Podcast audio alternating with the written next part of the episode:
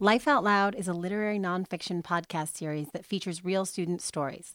Born in a John Jay College creative nonfiction writing classroom in the fall 2015 semester, Life Out Loud seeks to diversify the perspectives typically shared in the CNF genre. Our project aims to amplify voices seldom heard through artful truth telling simply because we believe that all stories matter. We make them, and they make us. You can always listen at lifeoutloudpodcast.com.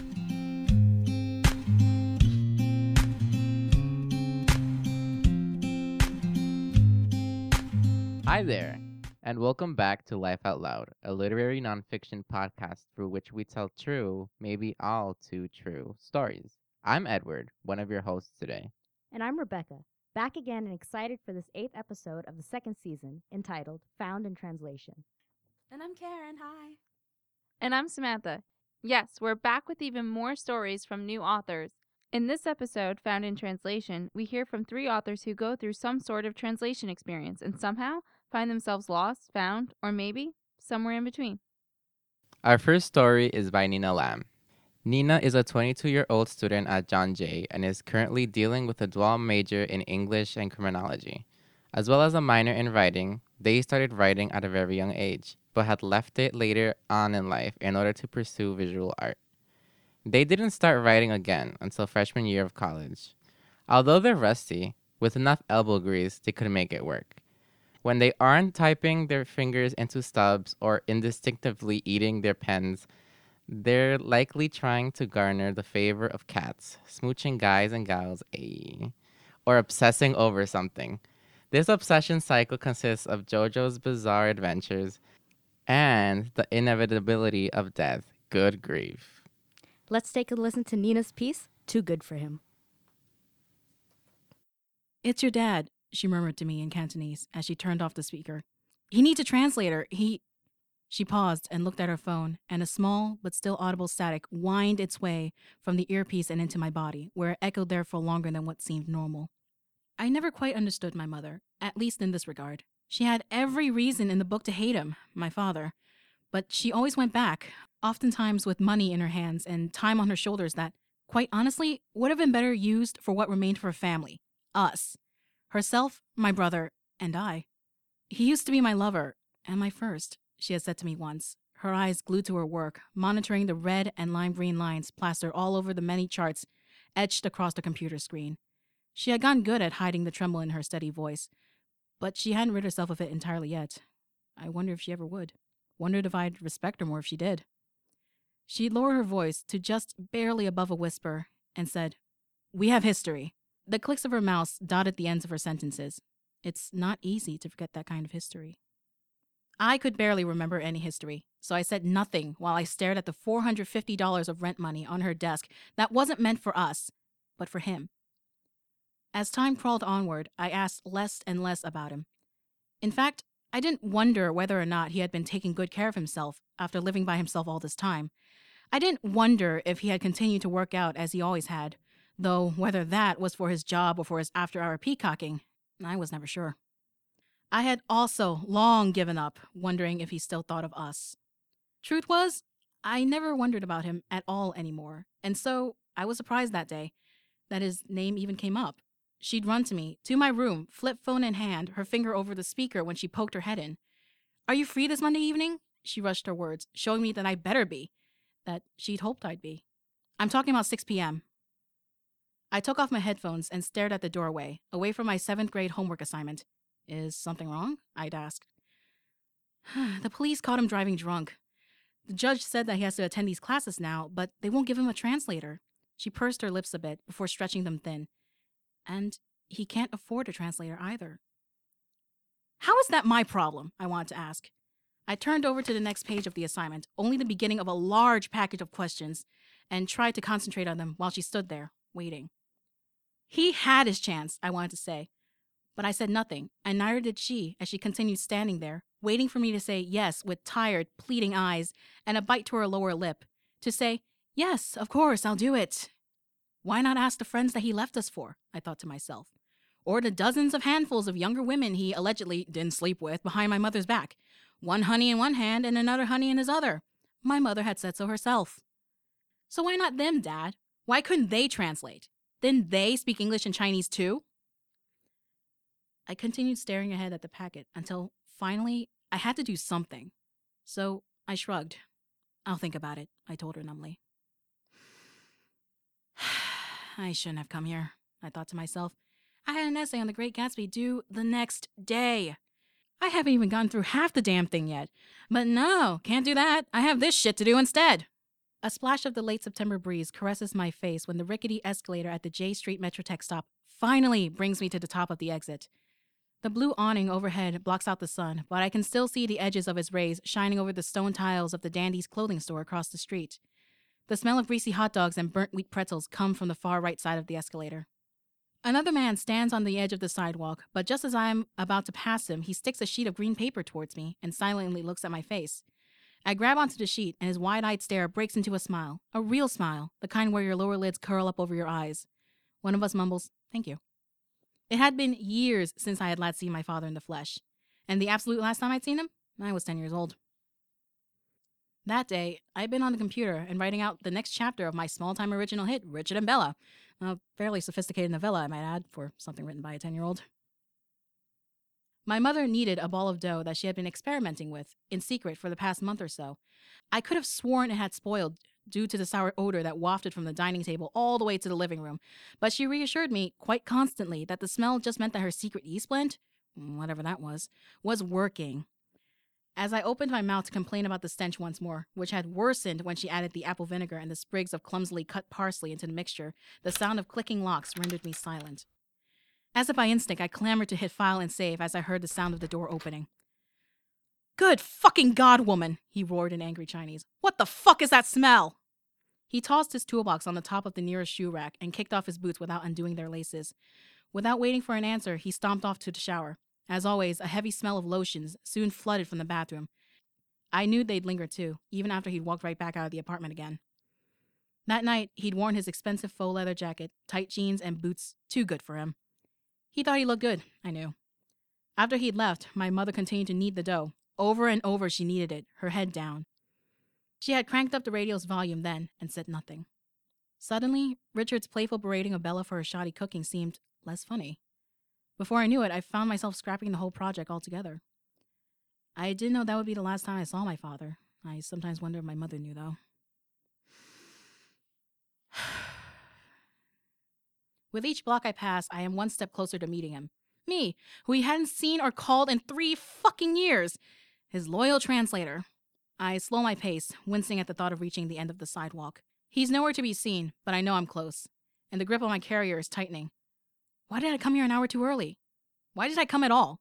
I guess I was afraid I'd get lost, afraid I'd miss the appointment, afraid he'd be waiting for me, afraid I'd look dumb if I couldn't find a place and kept him waiting, afraid I'd mess this up again. I never was the brightest, not in the family, not in the neighborhood, nowhere. Despite my tries, I've always had a rough time following simple directions. I tend to overthink them and mess them up because, well, I try too hard. So when I realize I am in the right place, I suddenly worry about what else could go wrong. What else could I mess up? What if I do something wrong this time, too? I take a gulp of air and consider taking off entirely. I don't know jack about car parts or traffic laws. I'm only 13. Of course I can't drive yet. What even is the word for traffic violation in Cantonese? Hell, how's it even written? Would they try to make me write? I can't write anything in Chinese. I can't. I'm going to mess this up. I know it We'll make things even worse for him, like I always do. I run my fingers through my hair. It sticks up in tight sprigs melded together by oil, sweat, and grease. Is he going to yell at me? Beat me? Stick my head between the back of a shelf and the edge of the wall again? A shock jolts down my arm and the side of my face at the thought. My father once took me to a supermarket when I was nine.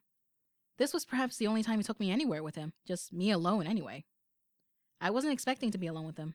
I wasn't expecting to see him at 3 p.m. on Thursday either, but he was leaning against the decorated wall of the main entrance at my elementary school, near the security guards, toolbox next to his foot, hard hat on his head. He smelled of soot and wet cement, on top of a musk which vaguely resembled last night's liquor. But he said that he was here to pick me up. Your mother's busy, he said. Though I hesitated, I still confirmed that he was who he said he was to the guard. Maybe we'd do something fun, I'd hoped for a second. He walked fast to the supermarket, and I struggled to keep up, waddling behind his trail like a fat, awkward duckling. We had only spent a minute or two in there, time in which I didn't even consider asking for the soft cookies that sat out on the clearance sale rack near the entrance, my favorite at the time, when he suddenly stormed out of the market in a rage. I followed with a hand hiding one side of my face, embarrassed by his screaming. Turns out he wasn't able to tell the butcher what he wanted, couldn't say the right English words. This, among other things, made him redder than a chili pepper and just as angry. Between his finger getting pressed up against the glass dome, the display being at a slant, and me standing from a different point of view, it was tough to discern whether he was pointing at the olive ham or the liverwurst. Clearly, the butcher couldn't tell either. I didn't see the expression on his face when my dad stormed off. Didn't get a chance to see if I could help. I probably could have. I mean, I probably knew the English word for it, but there hadn't been time for me to even try. And once he'd left, I couldn't order it without him. I didn't have any pocket money to pay for it. I could only reluctantly trudge off after him.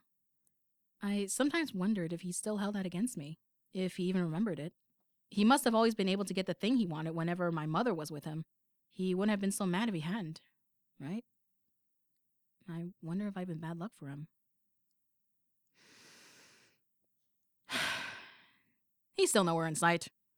I have a whole hour to spare. An image of swaddling myself in my fuzzy blankets flashed in my mind, followed by a sudden yearning for home, where my mother is no doubt making me a celebratory dinner, Maybe something simple this time, for a job well done. My brother, though wheelchair bound now, is probably having fun with his friends out in the park. Probably just like the one that's immediately on my right. My glasses threatened to fall off the bridge of my nose as I stared at the cement ground before me, trying to pass the time. I mindlessly, aimlessly dig my hand into my bag for the Metro card that had brought me here in the first place. I don't have to do this for him. I could just go right now. A person in a navy blue hoodie and a messenger bag at their hip shove me aside as they make their way opposite of me.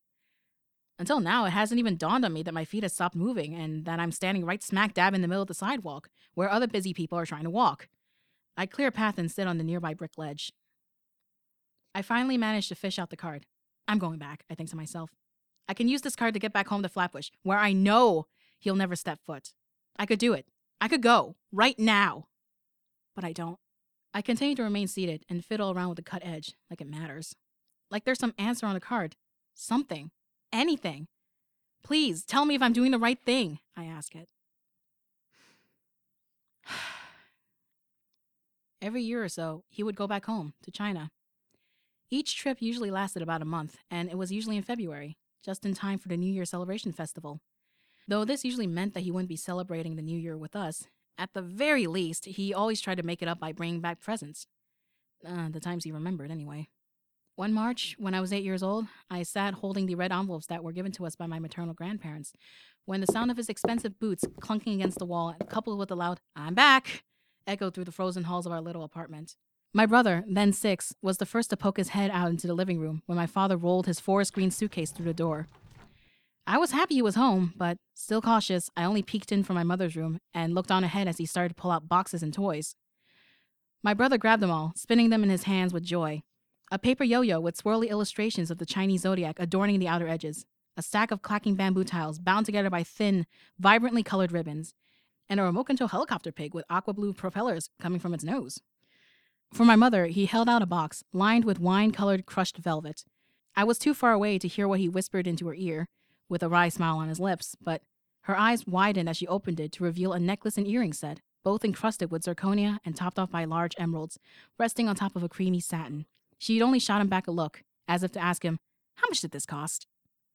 But only thanked him before closing the box with a tight snap. Where's the girl? he then asked.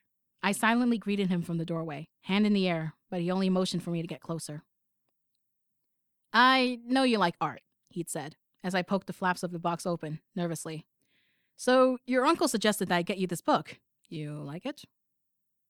The book's title was written completely in Chinese, but judging by the photo of a pair of scissors as well as a cutout of a sheep at the front, for the most part, I thought I was going to blabber on about the history of paper crafts. But wow, was I wrong. Instead, the pop up cutouts sprang from the pages the moment I opened the book to a random page. Though the paper was about as thick as cardstock, the neon pink and muted yellow were able to twist into one another, like a braid, to form the shape of a monkey's arm as it stuck out from the page and at me. My jaws dropped at the sight, and I read on, eyes wide and awestruck. Good, huh? he said with a wide, thin lipped grin plastered on his face, proud that I loved the gift. I didn't answer. I was too busy turning to another page with yet another pop up, and then to another one after that, each one more intricate and delicate than the last. That night, after I had reviewed the book thoroughly over and over, I placed it on top of my notebook and made sure that the side with the red envelopes was touching it. There's no turning back now. I know. If I hadn't yet, I'm not going to. I stuffed the Metro card back into my carrier and pushed my glasses back onto my bridge, the rims now only slightly damp from my breath. And it's then, past the park, that I make out a lone silhouette of a man standing by the entrance of a worn down brick red cathedral. Though his back is turned, I know, right away, that it's him. I know because I can see the bottom hems of his fake leather jacket starting to peel from its plastic backing. Even from here, I can see it. And as I walk closer, I can see that even more than I originally thought is flaking off the jacket, and that his jeans are a bit bigger than he is now. A large patch of white chalk powders the back of his knees. As I walk closer and closer, more and more of his shadow comes into focus. And as I take a deep breath, eyeing him up one more time before I begin to speak, in Chinese, the only way that you can understand me, I see that the boots he wears are still too good for him. Oh my goodness, I really love this story. It's really amazing. You you are such a great writer. The details in the story is just just just amazing to me. Yeah. Thank you. Um, I've been told uh, sometimes that my detailing might be a little bit overboard, but uh, it's really nice to hear that. I, I actually think we took a took a fiction class together and actually do remember quite a few of your stories and I remember them being very detailed and I really really enjoy that. Uh, oh boy. so in your story, you have to end up translating a lot, and you de- describe in detail like how that makes you feel like in the moment. But I'm wondering um how that relationship of a translator is now with your father and stuff. Like how how do you feel about that now? Well, to be honest, um, I don't exactly like you know keep in contact with my father much nowadays either. Um, if anything, he whenever he has a problem, he just calls up my mom, and uh, and they don't usually. Uh, they aren't usually like translation issues that he's been having. If anything, um, it's mostly just you know paperwork and stuff, uh, and him like moving around and stuff because apparently he's a shit roommate. Um, um, yeah. Um, from what I've heard. So I mean, like, but uh, She's like I didn't say it. I didn't. I didn't say it. I didn't say it. but you heard it here first. But yeah, um, I our relationship isn't exactly. It hasn't improved. It hasn't deteriorated um any more than it already has. And uh, if anything, I'm just you know for myself, I'm just trying to push him out of my life as much as I can. Like I honestly don't know if I can continue dealing with his shit until he dies somewhere. So, working off of that question and that beautiful answer, I'm wondering if the way that you talk about your father prioritizing other women, other people, I this might be a personal question, but if you if you're comfortable telling us, uh, do you think that affected you in any way? Like maybe the way you viewed yourself or are viewing yourself? Whew, that's a well, I I think um that question yeah ha- has like a really long answer. Um um the, the best ones do. Yes. um well, okay, as to how it had affected the way I viewed myself back when I was a kid, um it just it made me feel like um that I wasn't doing, you know, good and I wasn't like good enough for his attention and I wasn't good enough to uh you know it, it's kind of like it- it's like when you're a kid and sometimes when you're at school you have like these teachers and they're making you do like oh you know, like what's your family like? And you know they make you draw them out they make you write about it. Mm. and and then I hear all these stories about these kids with like awesome dads. And I'm not one of them. I mean for the most part it didn't bother me too much because my mom is fucking amazing Mm. but um it's just that um it's just that whenever i hear that you know somebody had like a, an awesome relationship with their dad i couldn't help but feel maybe just maybe a little bit jealous well- of course. yeah I feel like a, um a lot of people per- portray families to be like these picket white fence families with like perfect homes with a perfect mom and dad, but not everyone has a great dad or a great mom. I mean, like well the american dream I- is dead so Yeah. So I would, you know, sometimes feel a little jealous. And it's like, what do I have to do to make you treat me like, you know, like you kind of should? You know, you like, you're my dad, you're my old man, you're supposed to take good care of me. And I know that you work your ass off, you know, as a blue collar worker, but it's just, you you make it seem like you're doing this because it was a punishment of some sort. Yeah. And well, that was me when I was like a lot younger. Um, but as I got older, I just you know, and and then you know, as I got older and my mom started talking to me more and more about the stuff that she left out because I was too young to understand or something like that, it became clear to me that um that I and my brother, yeah, my brother and I, we were not what he wanted. Like he just wanted to be childless for the rest of his marriage if he could manage it. And while I feel like, you know, it was like a pretty big slap in the face, I also have, to, you know, I also, after a while, understood that, um, you know, maybe children just aren't for people, aren't for some people. And maybe he was just one of them and he was just saddled with someone who wanted children.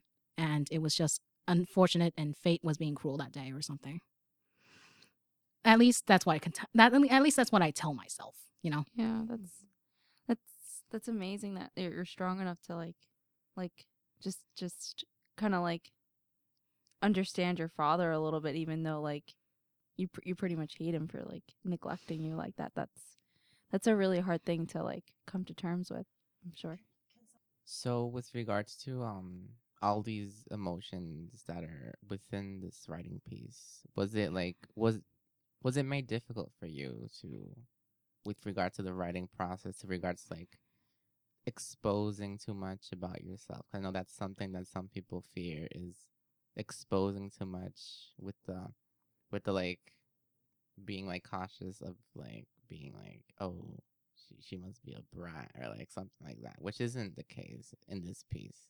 What was the writing process like in um when you wrote this piece?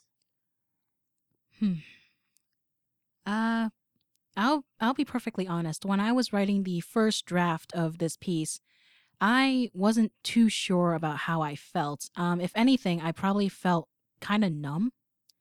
Like at at this point in my life, or at well, at at that point in my life, I should say. Um, I was already like I already was almost fu- I almost had like almost fully come to terms with uh with the fact that this was how it was, you know, just a broken family and that's just what it was. And sure, yeah, um it was there were some parts that were a little bit difficult because I was worried that I was being a little too overdramatic even if I was writing from the point of view of a child. And it's like, oh, you, you, you know how how some people view like you know early teenagers oh oh, they're they're like so full of angst and they, they think they're they think they have it worse you know they think they have like they have it bad but there are other people out there who have it much much much worse at the same age if not younger and that i shouldn't that and that this isn't something i should be crying about.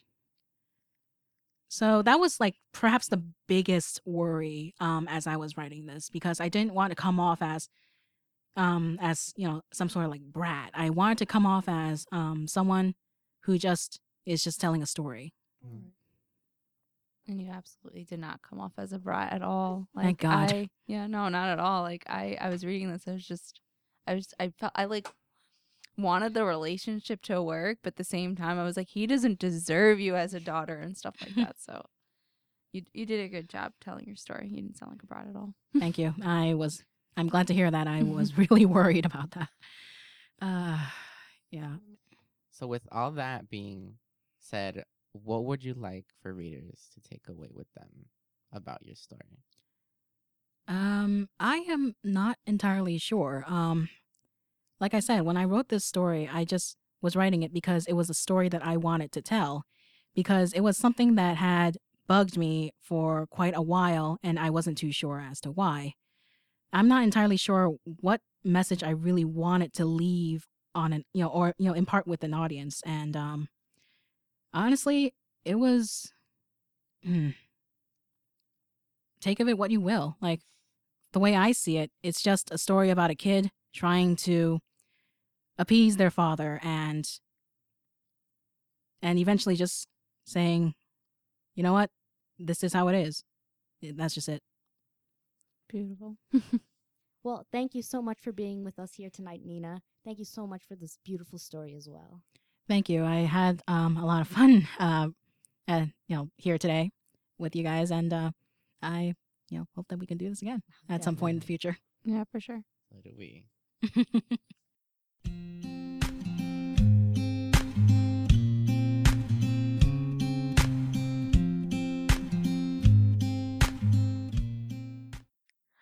Our next author is Lilia Rusu. Lilia is a former Law and Society major at John Jay who has a great passion for writing. Born and raised in Moldova, she studied foreign languages and currently works as a translator from home for Moldovan, Romanian, Russian, and Ukrainian languages. She's also busy taking care of her four month old baby boy. Having recently relocated from New York to Washington State, she is finding her new setting a perfect, tranquil place for writing and reflecting. She dreams of writing a book someday. Maybe she'll start with a book for children first. Let's take a listen to this title is in Latin. Per aspera ad astra. She always feared poverty. Poverty with a smell of mouth, humiliating, patched up, and painful. The kind of poverty that would age you faster and the kind that smashes dreams one by one, like some dishes slammed on the floor during an ardent argument. Such poverty she'd never experienced, but somehow she knew it existed. She somehow knew to fear it. She was born and raised in Moldova, the poorest country in Europe. She wrote about it, she read about it. She let it stand near her, but poverty was never an invited guest into her house.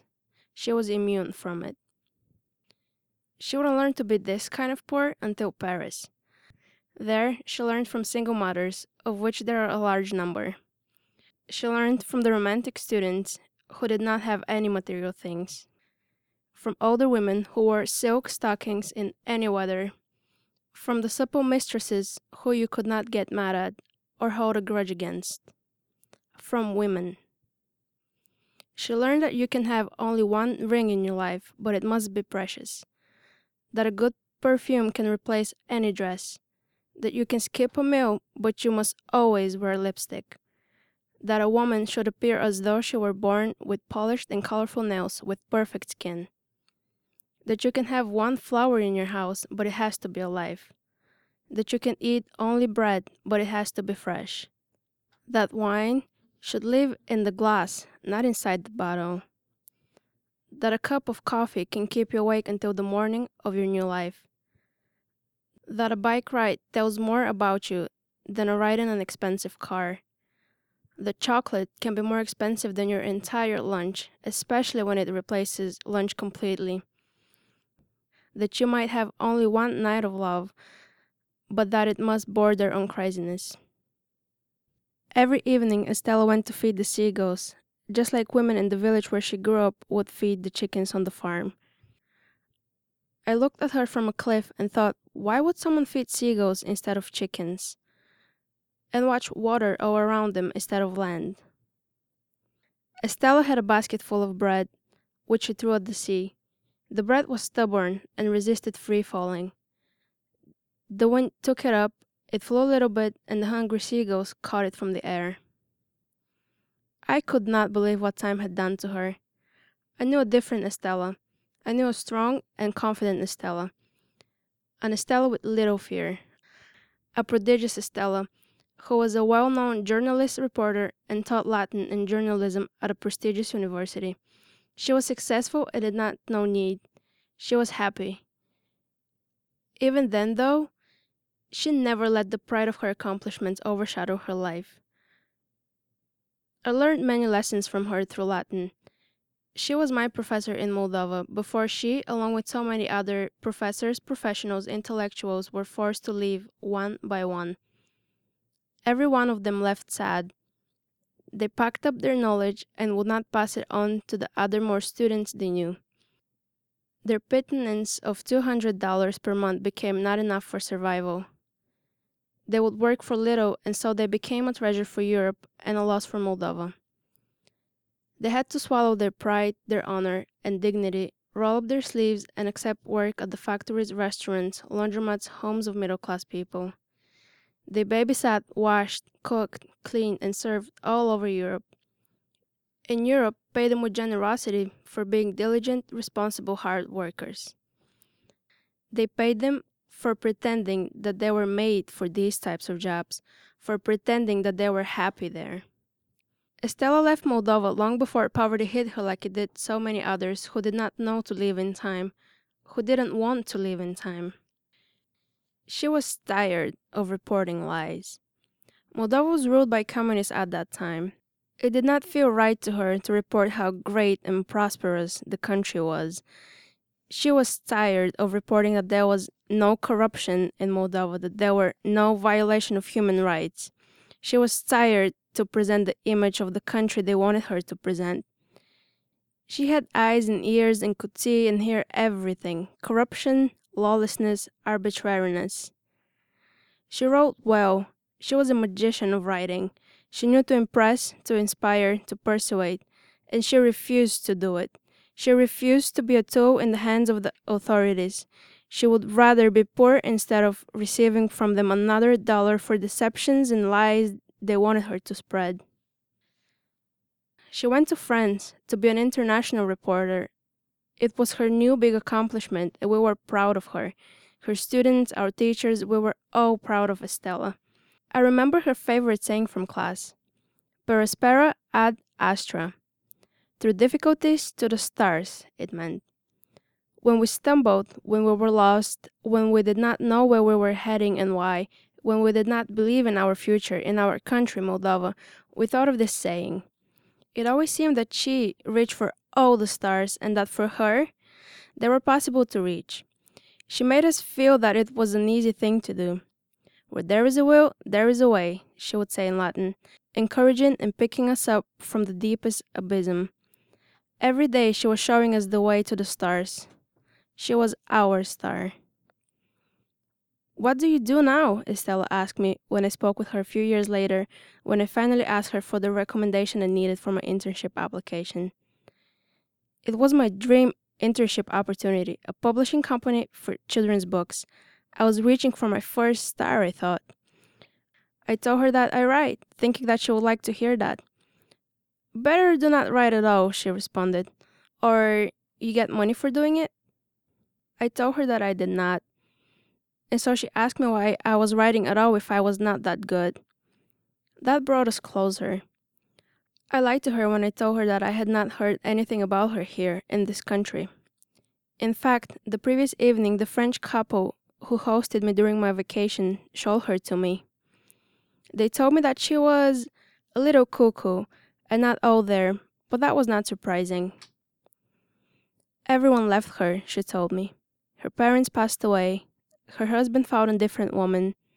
Her son went sailing in the sea and had not returned. She did not want to do the type of work offered to her. She's mean and cold, my host told me. She lives in her wagon like a loner. She eats berries from the wilderness, wears the same clothes every day. I didn't tell them I knew her, knew how smart she was, how much work she'd done, how many stories she'd told, stories that people needed to hear. She'd reported the news, she'd written books, and she'd organized charitable events and so many other things. So many stars. It didn't matter. Estella is still a human. Her skin, tanned by the wind and the salty air, it is just a pretext which holds her bones together her eyes studded with disillusions no longer shine. Her hands covered in scratches and notes look pained. Her legs are tired of walking roads that do not bring her anywhere. Nevertheless, her heart, that which is wrung dry of joy, still lives. Every morning and evening Estella feels it, all of it. But she keeps living.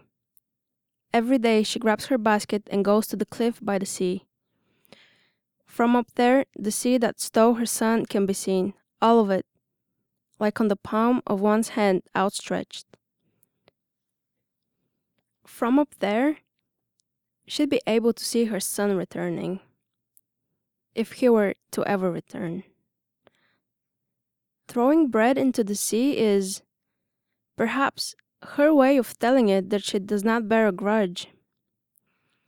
Thousands of crumbles, every day, as a tribute. Bread in exchange for some news. She waits for news now. She no longer seeks it out and tells it to others. She waits for the news she will never report to anyone. It is news that will only matter to her. These crumbles of Estella are tattooed into my memory, like evidence that our life is always destroyed in the battle with destiny. Like stale bread, like proof that every destiny is a swamp of crumbs. Oh my goodness, this story is absolutely mind blowing. The the figurative language in this piece is just so beautiful. Yeah. Thank you for sharing this It's with so us. good. Thanks for being here, Lilia. Or oh, actually, like, not technically here, because this is the first time, if you notice that the sound sounds a bit different, this is the first time that we have someone that we're interviewing and whose story is being read, but who isn't here with us today at, in the studio, but also in the state and also in the coast. like, She's in uh, Washington. mhm. Lilia's in Washington. So thank you for taking the time out, Lilia, to be here and for joining us for this fun interview. Thank you so much for giving me a call, and I was really surprised to hear from you and uh, being asked to to give this interview. So it's my pleasure. yeah, we're so excited to hear your voice. I miss you so much.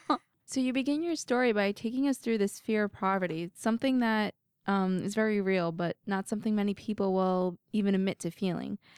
And you list the ways that Estella learned from women how to cover up their fear. Um, it's it's a really beautiful sequence that we can picture in our own heads. You say you can skip a meal as long as you wear lipstick, or wine belongs in a glass outside the bottle. You pictured this so beautifully, and it makes me think have you yourself ever felt the fear of poverty at any point of your life? And if so, did it come from seeing Estella there on the beach? Well, thank you for complimenting my work. Um, I I would like to say first I described two aspects of poverty. So the first one of not having things and uh, being able to cover for those things, wear lipstick, drink wine, uh, do different kind of things to pretend that you're not poor, to show that you actually live the life and you're happy and something can bring you joy to your life and make your life beautiful. And the other aspect is being emotionally empty. So the first kind of poverty I'm not afraid of because I, I got a taste of it. I was growing through the poverty. Uh, if I connect to my first piece where I was standing in line for the doll and I didn't have things and all I had is support and love of my, my loved ones, my grandmom, my dad, my mom. So that shows that I didn't live a rich life. I, I was born poor and I was kind of, I, I had what I had. But um, yeah, emotional emptiness is the worst and that's something uh, Estella experienced at the end. She realized that that's worse than not having material things and not having money. Money lost value for her. She didn't. Uh, she didn't realize that uh, money is not what brings you happiness until the end, when she lost her son and her husband left her for a different woman. So I guess that's the worst. I guess the, yeah, being empty emotional and being drained emotionally. that makes so much sense because at the end she isn't like you could picture her in so many ways. You could picture her like uh, like she wasn't like looking longingly at people who had things or who had, you know, material things. She was looking at the ocean and just wishing for her son to come back. Because that's what she missed is like that emotional that I that didn't hole. know. I, I, yeah, I didn't say anything about her being poor, like ma- not having material things in, in Paris. Mm-hmm. Like she she was fine. She was doing fine. She had a job. She was she was okay. But the depression she was sank into the the emotional state because of what happened to her, what she lost along the way while she was trying to reach her stars, while she, while she was trying to make a career, where she was trying, she was having different priorities in life. She had different goals set up for her, and uh, it was, yeah, she realized that that wasn't worth it in the end. I think that that's definitely really ample throughout this piece. Yeah, like you honored her really well. A next question is a line that really got to me and one that's very close to me personally. Um, close to home as an immigrant from a family of immigrants myself is this. They had to swallow their pride, their honor, and their dignity, roll up their sleeves and accept work at the factories, restaurants, laundromats, homes of middle class people. They babysat, washed, cooked, cleaned, and served all over Europe. Europe paid them with generosity from being diligent, responsible, hard workers. They paid them for pretending that they were made for these types of jobs, for pretending that they were happy. And that's the entirety of like the immigrant story. And just, it's all these stars whose shine has been muted out of necessity and out of survival. You don't necessarily talk about an interaction between you and Estella. So it makes me wonder did you ever speak to, to her, to your muted star again? And when she was in this new life as the poor woman who, like, the couple that you stayed with even warned you again and basically insulted her to your face, not knowing how brightly she once shined. Like, did you ever speak to her again? Uh, yes, in fact, I do talk to her once in a while. Um, I she's beautiful inside and out, and I'm very proud that uh, she uh, she she she trusts me. She talks to me. I mean, uh, she's not the kind of person who would open to everyone, mm-hmm. and uh, I'm extremely honored that she lets me talk to her and she she keeps in touch with me. Um, and I don't necessarily consider her poor. She she has the most like she has intelligence. Yes. She's beautiful and that's not something. Uh, I mean, that's that's a lot to have. Yeah, mm, that makes one rich. I mean, if I were to say something in general, I don't think it's a reason to stop talking to someone only because they're poor. Yeah. Yeah. So, uh, yeah, if she was poor, poor, and she didn't have a dime, I would still continue talking to her. Yeah. Because she's beautiful and she's intelligent and she's she has a special role in my life. That is such a beautiful thing to have. I love that. Mm-hmm. And I love how immortalized she is in this piece. Yeah. Um I think true testament to that is that the the people that you stayed with didn't think much of her. They kind of warned you against her. But all of us here, like we all and all of our listeners know who she is and know her impact with you. And we know who she is beyond what they saw. And I think that's really And she's awesome. worth the praise. Yes. Mhm. What would you like your listeners to take away from this this story that you've written? So the most important thing I would like to tell my listeners is that doesn't matter uh, how high they try to reach for their stars and uh, what they're trying to reach in their life and their goals and careers and everything. The most important is to reach back to your family to find time to spend with your loved ones. Find time to spend with your husband, with your children, with your parents, because that's the values which are irreplaceable. Money, career, job, all, all of that is important, but uh, you have to find time for your loved ones. Because, like I said, going back to emotional emptiness, that's that's the most hurtful and it was it, it's the most difficult thing probably to live with. I think it's hardest to survive that one. Yeah. Well, thank you, Lilia. Yeah, thank, thank you you for so this, much. for giving us like the most meaningful ten minutes of my entire day. Like, thank you so much for this. Thank you. I hope it I was clear enough, and I I tried to you know to show a different aspect of my story.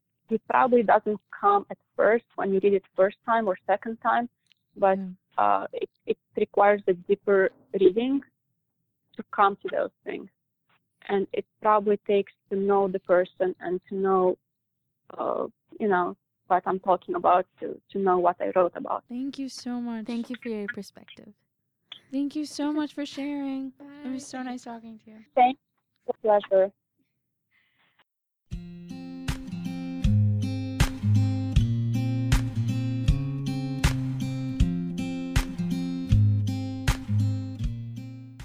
Our last piece of the night was written in Tanzania by Natalie Giacchio.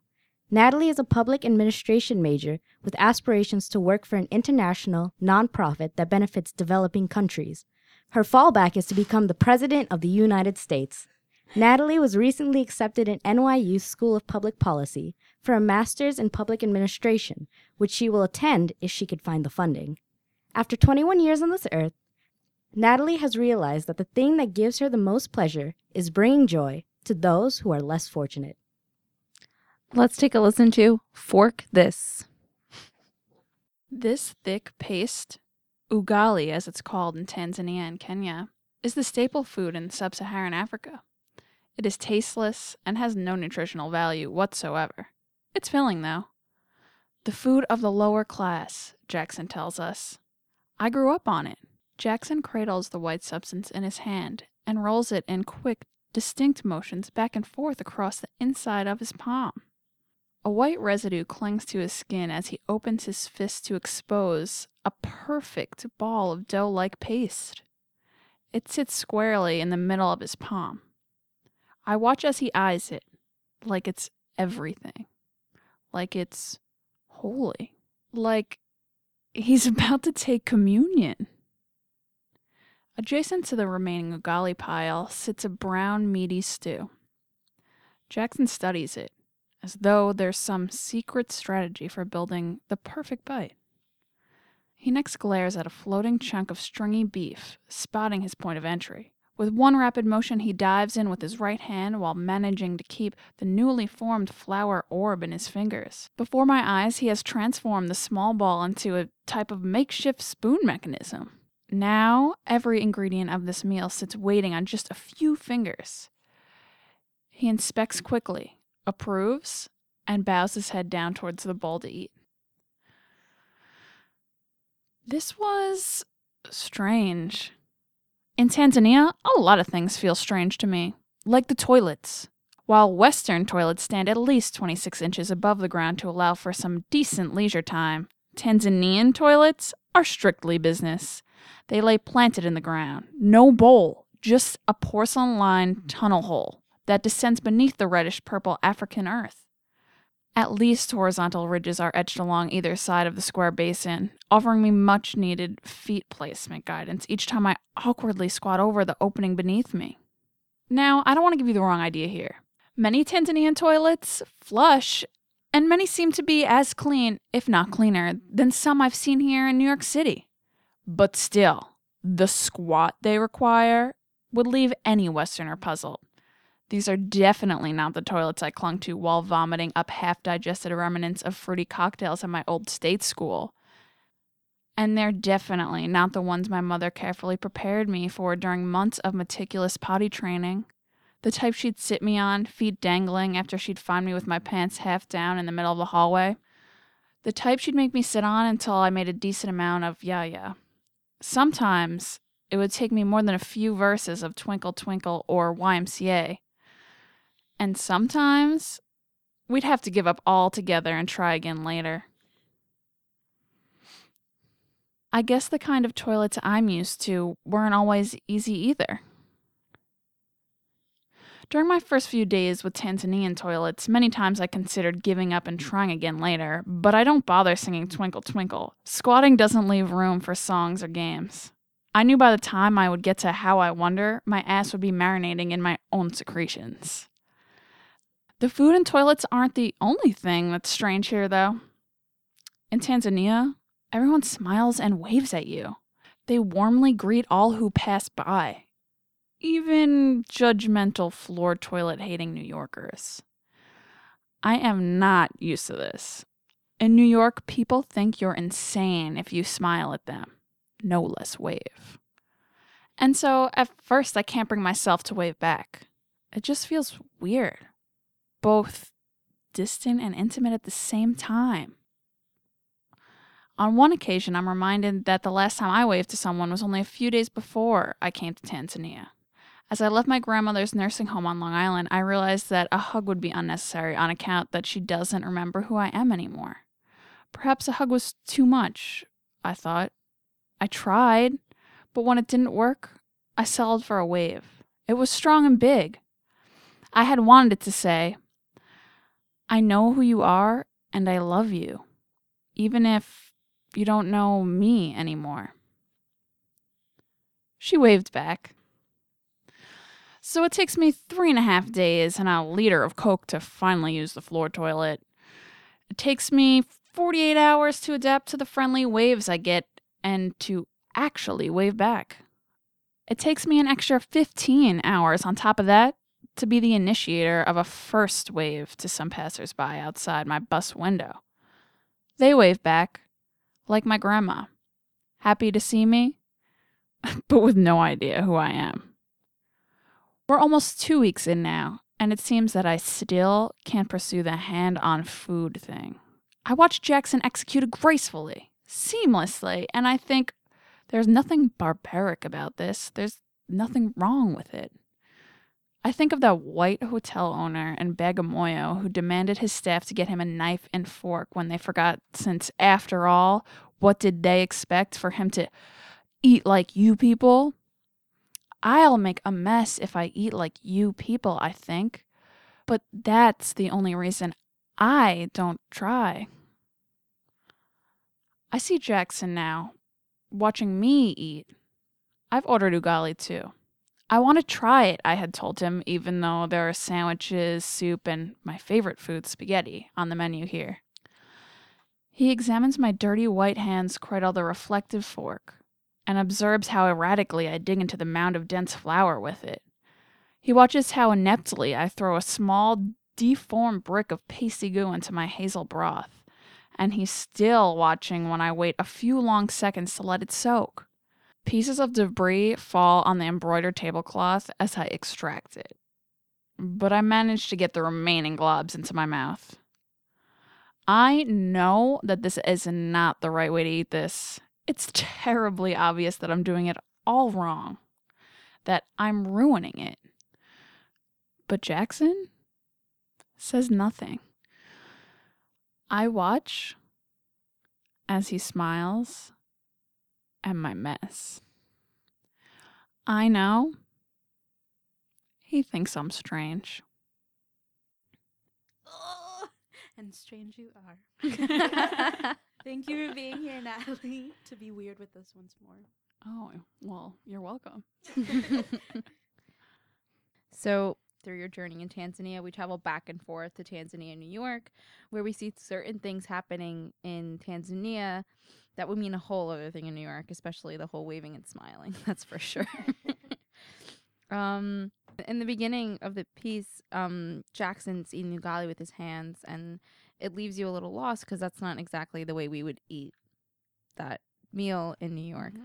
And then I love how, like, in the end, you look like the strange one from for eating it with a fork because like that's like weird to him he's just like what is going on here so i guess my question is is um what was it like to try to connect um to the food culture of tanzania and just the just the culture in general and what was it like to switch roles um to be the strange one Um, great question. I think at first I was I don't know. I just thought everything was just crazy. uh, My world was upside down. And then um like in my story, I think it, it took me a few days to adapt and I kind of accept that everyone's really nice there because I don't know, coming from New York, you you like see people and everyone looks mad and sad and always angry. And um I don't know. I I definitely it took me a few days, but I ended up like I think I loved it when I was there. I definitely was like I'm not going back home. Yeah. Everything here is so perfect. yeah you totally feel that way And um with the food like I thought everything was great. I'm a I'm a vegan, so uh like in New York I'd like I you know there's like 20 vegan places in like lower Manhattan. So like being a vegan in Tanzania was like a little difficult, but like ugali in my piece, it's it's vegan, so like it was really easy to eat it. It was definitely hard for me to like grasp touching my food, Mhm. especially because like ever since we're little, uh, y- You your parents are like, stop, use- stop using your hands. Yeah. Well, why aren't you using your left hand to hold the fork while you cut with the knife with the yeah, right? exactly. Yeah. but I think like it, like I just immersed myself and like it was definitely the right way to do it with your hands. With the fork, it was insane. That's so interesting. And you like describe this thing as this like sticky substance, and Jackson calls it like um the food of the lower class. Is that the words? Yeah. Mhm. Do you ever feel like like here, obviously, like with your your, you know, you you have the ability to eat like the way that you want here, and the way that you know. Do you ever feel like? Do you ever long for that? Like, do you ever like miss it or like crave the food of like the lower class? Well, so ugali, it, it really does not have a taste. Like if you if you just eat this like the the flour substance, it kind of tastes like nothing. Um, so so the stew or whatever, I got I would get like the vegetarian one.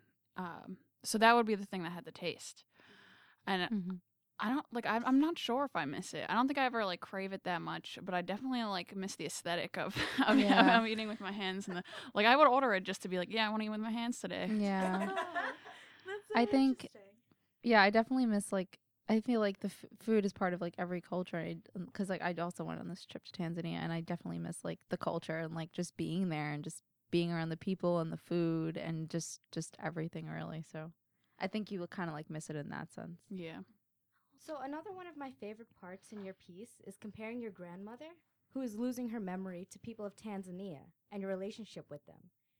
You say it felt distant and intimate at the same time, and I think that's very powerful. What was it like experiencing this with people from a country that is new to you? Wow. Um I guess like I just like not not when I first went there, I thought everyone was kind of creepy. like to be honest, I was like, why are these people smiling and waving at me? I like are, like are, I don't know. In New York, if someone does, does that to me, I'm like, oh god, like what what do they want? Um, so at first I was like, oh god, like everyone everyone like sees me as like a white American tourist and is just trying to like be nice and I don't even know like but then um once like a few a few days in like I said and the previous question like I, I kind of adapted and uh it, it's like quite pleasing to be in this to be in like a country where like everyone there's just such a like community there. I feel like everyone kind of like no like wave it to your neighbor even if like you have no idea who they are and um I, I like I can't even describe the intimate feeling like the thing with my grandma like um why do I keep saying like? The thing with the thing with my grandma uh, sh- well she passed recently after I wrote the story which was a little sad but um so like you know you like for her like deep down like everyone would just hope that maybe like she does know who like all of her the history we've had together. Like she wouldn't remember my name but like uh, the whole family would be like deep down she like knows and she like has these connections and she feels love like when you come in the room but she just has no idea like who you are. So like she'll smile and wave and like you you really hope like deep down that like that she's fully there but you just can't express it. Can you can you like compare the intimacy that you you've had with the waving with your grandmother compared to like the native people in Tanzania? Like what was like the differences and like similarities between that? I think it's so the way I I don't know.